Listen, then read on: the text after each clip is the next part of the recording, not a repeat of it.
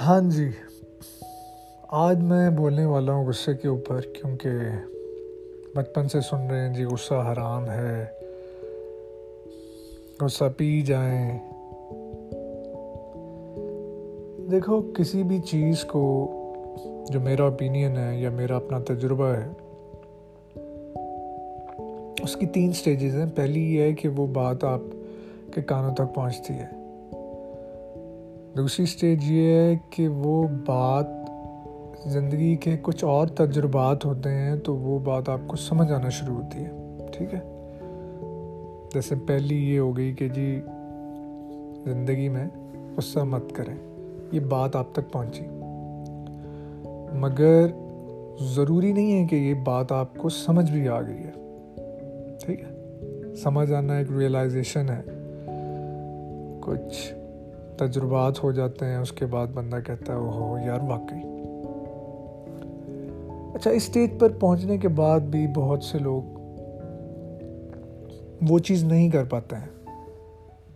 بھائی، بات بھی پہنچ گئی تھی، پھر ایک وقت آیا، سمجھ بھی آ گئی تھی۔ اچھا یار، سمجھ آنے کے بعد بھی نہیں ہو رہا۔ پھر بھی ہم چوکوں پر، گھر میں، ملازموں پر بچے، والدین یا جو بھی رشتہ دار آپ کے دوست کہہ رہا ہوں، اجنبی مل جائیں۔ یار کیا ایسی وجوہات ہیں جو ایک دم سے بیڈ ایموشنس کو ٹریگر کرتی ہیں اور ہم لوگ پاگل سے ہو جاتے ہیں؟ آ جاتا ہے ایسا غصہ۔ کچھ لوگ جو ہیں وہ اس غصے کو ایکسپریس کرتے ہیں اور کچھ لوگ خاموش ہو جاتے ہیں۔ دونوں اپنی اپنی جگہ نقصان دہ جو بھی میری بات سن رہے ہیں اور اس چیز سے ریلیٹ کر سکتے ہیں، وہ یہ بھی جانتے، سمجھتے ہیں کہ یہ اس طرح کی فیلنگ جو ایک بڑی گندی بیڈ فیلنگ ہوتی ہے اندر چیسٹ میں کئی بار اسٹمک میں، ہر ایک کی اپنی اپنی باڈی کیمسٹری ہے اور اس اس کے مطابق یہ جو نیگیٹو ایموشنس ہیں، ہم پر افیکٹ کرتے ہیں۔ کہ یار یہ کتنی اپرچونیٹیز بھی ہم سے یہ چلی جاتی ہیں۔ ٹھیک ہے؟ یار تیسری سٹیج جو ہے نا وہ یہ ہے کہ دیکھو، بات آپ تک پہنچ گئی، سمجھ آ گئی۔ اب جب تک تیسرے فیز سے ہم خود اپنے آپ کو نہیں گزاریں گے نا، اور وہ ہے ایکسرسائز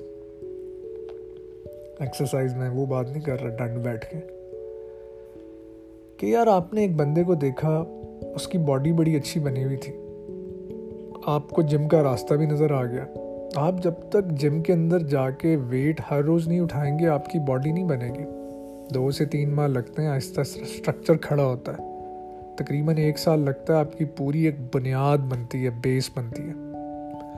پھر کہیں جا کے ڈیڑھ سے دو سال میں آپ ایک سالڈ یوں فزیکلی اسٹرانگ بندے بنتے ہیں۔ پر ضروری نہیں ہے کہ آپ ایموشنلی اسٹیبل بھی ہوں۔ تو جذبات کے کنٹرول کے لیے جس میں غصہ جو ہے، وہ بیسکلی خوف کی ہی ایک قسم ہے۔ بہت زیادہ غصے والے لوگ بیسکلی اندر سے ڈرے ہوئے ہیں۔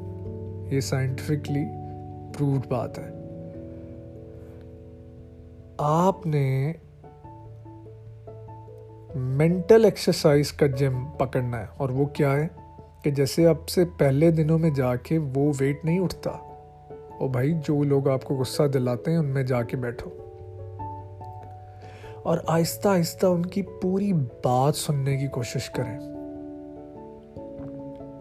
اس میں چھوٹی چھوٹی ایکسرسائزز ہیں، جیسے زبان کو دانتوں کے درمیان رکھیں۔ کوشش کریں کہ یار جو سچویشن یا جو انسان آپ کو غصہ دلاتا ہے یا دلاتی ہے، جو بھی ہے، اس سچویشن میں آپ فٹافٹ اپنی زبان دانتوں کے درمیان دیں۔ یعنی اس لمحے میں، اس مومنٹ میں جتنا زیادہ اپنے آپ کو پکڑ سکتے ہو کانشیسلی اتنا پکڑو۔ اور اس گیپ کو لمبا کرو، اس خاموشی کو۔ ایک وقت آئے گا مثال کے طور پہ سب سے زیادہ غصہ۔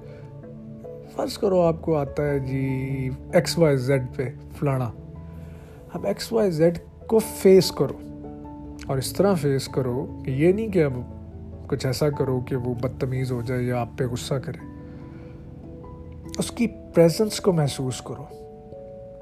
اس کی شکل، اس کا جسم، اس کی حرکتیں۔ اور جب وہ اس طرح کی بات کرے تو فٹافٹ سے کوئی ایسا اپنا گھٹنا پکڑ لیا زور سے۔ اپنے آپ کو احساس دلایا کہ یار یہ میرا ایکسرسائز والا مومنٹ ہے۔